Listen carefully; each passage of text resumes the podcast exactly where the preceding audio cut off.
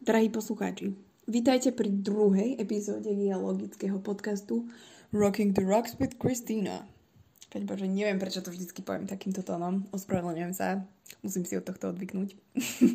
no, ale v minulej epizóde sme každopádne úspešne načali tému teórie platňovej tektoniky. A dnes by som e, na ňu rada nadviazala, alebo v nej pokračovala.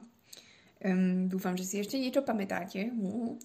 Uh, malo by vám byť teda jasné z minula, o čom teória platňovej tektoniky hovorí, aspoň trochu. Spomínali sme si aj štruktúru Zeme a myslím, že aj hlavné tektonické platne. Dnes si povieme, ale ako sa tieto dosky pohybujú. A je, celkom toho, je tam to, toho celkom dosť. Takže nestrácajme radšej čas a poďme rovno na to. Um, začala by som asi príčin, príčinami pohybu platní. Ako mnoho iných, ani otázka príčiny pohybu platní nemá dodnes istú odpoveď. Jediné, na čom sa odborníci z istotou zhodli, je, že na pohyb vyplatní vplýva nie jeden, ale mnoho faktorov. Takže veľmi nečakaná diplomatická odpoveď.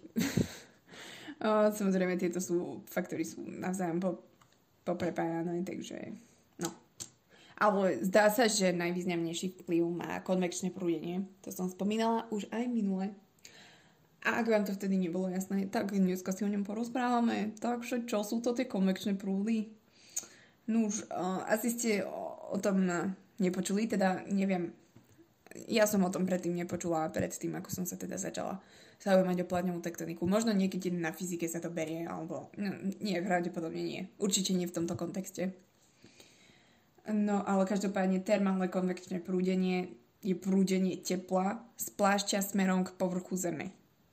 Takže ide o kolobeh taký, predstavte si taký krúžok, hej, hodiny, whatever, pozostávajúci z výstupu horúceho a teda z fyzikálneho hľadiska ľahšieho materiálu z plášťa, ktorý sa pri výstupe k povrchu postupne ochladí. No a po dostatočnom ochladení sa sa klesne naspäť do plášťa takže si to predstavte, ja neviem, ako nejakú uh, neviem, práčku. Lebo čo? Dá sa tiež točiť v takom kruhu, hej. Idú tie veci, ako keby si predstavte, že tam zo, zo spodu tam niečo, je tam nejaký horák, tie oblečenie sa zahreje, vystupí hore, potom sa ochladí a padne znovu dole. A takto sa to... Oh, bože, takto tak toto funguje. Neviem, toto bola teda zlá analogia, pravdepodobne ospravedlňujem sa. Uh, plus typujem, že práčka sa teda točí o hodne rýchlejšie ako toto prúdenie v skutočnosti, ale tak neviem. Ešte som sa tam nebola teda pozrieť v tom plášti, takže pohvie. no ale teda tým pádom uh, litosférická platňa, ktorá pláva po, prchovi, po povrchu. Uh, no, deti, na čom pláva? Hm? Spomínate si? Na astenosfére, prosím pekne. no a teda táto litosférická platňa je pln, unášaná s pohybom týchto hmôt. A preto sa kontinentiky pohybujú napríklad, hm, ak si pamätáte z minula. O, v miestach výstupu horúcej magmy o, sa vyskytujú oceánske chrbty alebo rifty.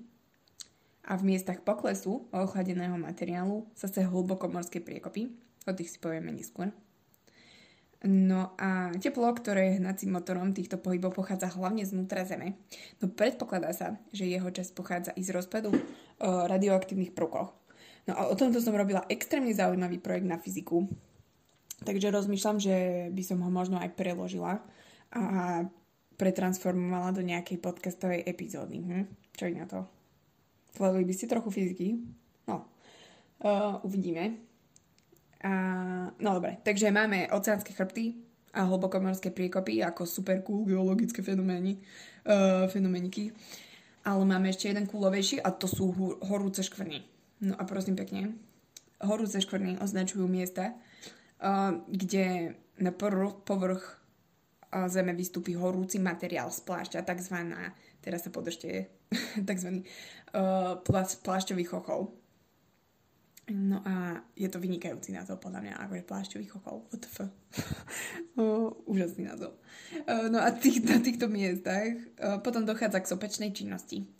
A vytvárajú sa oceáne ostrovy. Proste sa tam spraví oceán, ostrovček.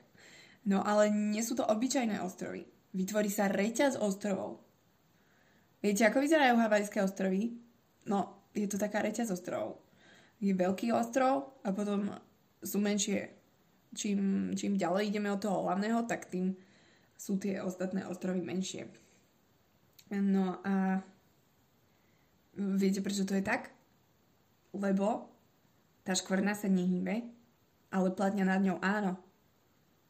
A s ňou aj tie novovzniknuté ostrovy, teda staré ostrovy, idú ďalej od tej škvrny a na mieste tej škvrny vzniká ten nový ostrov, ten najväčší havajský. O, neviem, ako sa volajú, bože, nebývam v Amerike, ospravedlňujem sa, ale mohla som si to pozrieť, ah, ospravedlňujem sa. A, každopádne, teda čím ideme ďalej od tej škvrny, tým sú ostrovy menšie a menej sopečne aktívne. No, dosť cool, nie? To vám určite nakreslím obrázok, lebo neviem, či ste ma teda pochopili správne. uh, ale môžete si pozrieť, určite sú nájdete aj nejaké animácie k tomuto. Je to veľmi fascinujúce podľa mňa. No takže konvekčné prúdy sú pravdepodobne najdôležitejšou príčinou, príčinou pohybu platní. Uh, teraz by som sa pozrela na typy platňových okrajov, alebo teda na miesta, kde sa dve platne stretnú. Um, tieto miesta sú úzko spojené s rôznymi geologickými úkazmi, ako napríklad zemetraseniami či vznikom pohorí, sopiek, oceánskych chrbtov, a teda. No a rozaznávame tri typy platňových okrajov. Ku každému sa viažú rozdielne geologické fenomény. Začala by som asi transformnými okrajmi. To je vlastne... Teraz, keď sa budeme rozprávať o týchto okrajoch detí, tak si zoberte ruky viete, tie veci, kde máte prsty, časti tela a môžete si to vyskúšať predstaviť pomocou rúk. Takže teraz máme transformné okraje, takže si dajte rúčky, dlane ku sebe. Nie, že nie, akože nie, nespojíte ich, ale dáte ich. No dobre. Viete čo, nemusíte to robiť, neviem, ako vám to mám vysvetliť bez toho, aby som vám to ukázala. Každopádne ide o bočný posun jednej platne popri druhej pozdĺž tzv. transformného zlomu. No a čo sa deje? Je vlastne, že kvôli treniu sa platne neposúvajú súvisle. Napätie v oboch platniach sa hromadí a k ich posunu dochádza až keď akumulovaná energia prekročí určitú hranicu a náhle sa uvoľní. Toto zapričinuje potom zemetrasenia. zemetrasenia. Sranda, nie? No, Lepšie by bolo teda, keby sa tak rovnomerne posunkávali, ale nie, oni si musia na čas, musia počkať, kým sa tam tá energia poriadne nahromadí a potom um, zlatka vybuchnú. No. no ale každopádne um, zväčša sa tieto horizontálne posuny nachádzajú v zónach, ktoré lemujú oceánske chrbty. Napríklad v Atlantickom oceáne majú kolmý smer na Atlantický chrbát na niektorých miestach, ale prenikajú aj na kontinenty. No a najznámejším transformným, transformným zlomom tohto typu je zlom San Andreas. Poznáte? ten vykazuje pohyb 5 cm za rok. No, to je akože celkom dosť, podľa mňa. A ide o miesto stretu medzi severoamerickou a pacifickou platňou, ktorá sa pohybuje na sever. No a výsledkom je posun kalifornského polostromu smerom na sever. Dokonca sa očakáva teda, že v budúcnosti sa odtrhne aj s časťou priliehajúcej pevniny, v dôsledku čoho vznikne nový ostrov. No a presne z tohto dôvodu sa všetci v Kalifornii o, tak boja zemetrasení, lebo viete, tento San Andreas, no je to tam sranda veľmi, keď sa vám to tam posúva 5 cm za rok. Hm. Čo keď sa prestane posúvať, viete? To potom bude znamenať, že sa tam nakumulovala energia. Ha. A potom, keď sa uvoľní, no, tak to nebude veľmi sranda tam byť. Uh, v Los Angeles, alebo kde. Hm. Uh, potom máme divergentné okraje. uh, áno, let's continue. No ak, neviem, aký máte teda vzťah k angličtine, ak ho máte blízky, tak možno budete rozumieť slovesu to diverge. Diverge znamená rozchádzať sa alebo oddelovať. A presne to sa deje teda na divergentných okrajoch, kde dochádza k posunu dvoch platní od seba. Ak sa jedná o oddelovanie oceánov, tak to charakterizuje vznik rozsiahlých trhlín, ktoré vznikajú v dôsledku konvekčného prúdenia. Jej, konvekčné prúdenie. Cez tieto tzv. rifty. To sú vlastne tie oceánske chrbty, ktoré som spomínala už párkrát preniká na povrch láva, no keď ochladne, opäť dochádza ťahom k roztrhnutiu a do vzniku trhliny vzniká nová láva. Jej! A tak dochádza k vzniku novej oceánskej kory. Stále a stále a stále. A k odsúvaniu stien pôvodného riftu.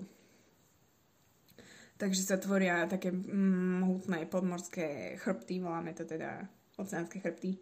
Najznámejší je teda ten v Atlantiku, stredoatlantický oceánsky chrbát, ktorý dokazuje, že oceán sa neustále rozširuje a rozpína. Furt sa tam vylieva tá lava. Furt, furt, furt. Um, no a presne preto to hovoríme, že divergentné okraje sú konštruktívne alebo constructive. Neviem, či to hovoríme tak aj po slovensky. Po anglicky to každopádne sú to constructive boundaries, nie deštruktívne. A pretože niečo vytvárajú. Nie ničia, ale vytvárajú. No a ak sa jedná o oddelovanie dvoch kontinentov, tak sa nevytvárajú celkom také trhliny ako pri uh, oddelovaní oceánov, keďže uh, kontinentálna kôra je o hodne hrubšia ako oceánska. No ale vznikajú akési také nerovnomerné rokliny, priekopy, neviem ako by som to nazvala. Tieto môžu byť častokrát sú zaplavené aj riekami, alebo sa tam vytvoria nejaké jazera. Dokonca sa tam môže počasie vytvoriť aj more alebo oceán. No a najznámejším príkladom je pravdepodobne východoafrická príkopová prepadlina.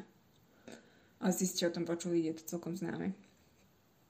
No a potom tretím typom sú konvergentné okraje o, z anglického converge alebo spájať sa. A teda vyznačujú sa približovaním platní, sú deštruktívne, pretože sa pri nich niečo ničí No a ak sa teda dve platne približujú, môže dojsť napríklad ku subdukcii. Jedna platňa sa podsúva pod druhú a vniká do zemského plášťa. Poznáme dva typy subdukcie na styku oceánov a kontinentov, kedy vlastne sa zvyčajne, no asi vždycky sa oceánska platňa ponorí pod pevninsku, pretože je ľahšia No a pr- tento proces je sprevádzaný vznikom hlbokomorských priekop. Takže vznik novej kôry, ktorá vznikla teda na tých oceánskych chrbtoch, je kompenzovaný jej zánikom v hlbokomorských priekopách. Takže ak ste nevedeli, že kam sa tá nová láva dáva, jednoznačne sa vaša planéta totiž nerastie, tak uh, nemusíte, nemusíte sa obávať, zaniká v tých hlbokomorských priekopách. No a na pevnine potom vznikajú vulkanické pohoria. O, totiž to pri poklesávaní tej oceánskej kôry dochádza k jej zahrievaniu a stráca vodu, ktorá stúpa nahor cez pevninskú kôru a jej vplyvom dochádza k znižovaniu teplotu týtavenia, teda k tvorbe preplinenej magmy. No a vznikajú tzv. magmatické krby, cez ktoré magma prejíde hore-hore a eruptuje na povrchu. Vytvára, vytvára, Hm, pardon, vytvára sa tam taká uh, reťaz vulkánov, ktoré lemujú pobrežie. Uh, z pohľadu tektoniky sa teda takéto pobrežie nazýva aktívny kontinentálny okraj. A celý Pacifik je lemovaný reťazou vulkanických pohorí a vulkanických ostrovov. Táto reťaz sa nazýva aj ohnivý kruh, The Ring of Fire. Neviem, či ste to o tom počuli je to, vyhľadajte si na tie, je to úplne také červené bodočky po celom pobreží. Uh, vlastne každý kontinent má teda pobrežia, každý má tam nejaké bodočky väčšinou, alebo minimálne tie v Pacifiku, no, neviem. No a potom druhým typom subdukcie je subdukcia na styku dvoch oceánskych padní. to je vlastne podobné ako pri strete oceánskej a pevninskej litosféry Mm, jedna platňa tá staršia a ťažšia poklesáva pod druhu, ale na miesto pásmových vulkanických póry, ktoré vznikajú na kontinente, vznikajú v miestach výstupu magmy na povrchu ostrovné vulkanické oblúky. Takže sa tam vytvorí. Nie sme na pobreží, ale sme v strede oceánu a vytvoria sa nám um, ostrovné vulkanické oblúky. Hm? Uh, no to boli teda prípady subdukcie. Um, kedy sa jedna doska teda počuchla po druhu. No ale konvergentné okraje majú aj tzv. kolízne zóny, kde sa dve pevninské platne zrazia. No a vlastne v tomto prípade dochádza k ich vzájomnej kompresii. V každom prípade dochádza k vytvoreniu horského pásma, um, čo je teda sprevádzané napríklad častými zemetraseniami. No a ako príklad môžeme použiť, ja neviem, vznik Himalají, alebo Alp, alebo Pirenei, alebo hoci čoho. Hor- nejakého horského pásma. Takže máme teda tri typy okrajov, zapamätajte si. Transformné, divergentné a konvergentné. No potom teda tie konvergentné môžu byť, môžu mať buď zóny subdukcie, alebo zóny kolízie a to je asi to najdôležitejšie. Pošlem vám k tomu nejaké teda obrazočky na Instagrame. No, každopádne, fú, toto bola celkom dlhá epizódka, no neviem. Ale neviem, ako mám definovať dl- dlhú a krátku epizódu. Každopádne, ja som sa teda zapotila. A dúfam, že ste nezaspali a že ste aspoň trošku pochopili. Dúfam, každopádne, choďte na ten Instagram. Určite vám to pomôže tam pozrieť si tie obrázky. No a potom samozrejme, veď choďte na net. Vyhľadajte si videjka. Deti, vzdelávajte sa. Go to the world and learn. Go to the... No, to je jedno. Každopádne v budúcej epizóde, čomu by sme sa venovali? Asi typom pohybov platní, spomenieme si prejavy tektoniky a možno sa pozrieme aj na tektoniku nejakých vesmírnych telies. Čo vy na to? Hm? To by bolo celkom zaujímavé, nie? Aj taká témička je tam totiž to. No, uvidíme. Každopádne, deti, rada som vás um, hm, dneska zabávala. Neviem, ako to mám nazvať. uh, dobre, rada som s vami trávila čas a budeme sa počuť zase na budúce. Zatiaľ sa majte. Teším sa. Čaute.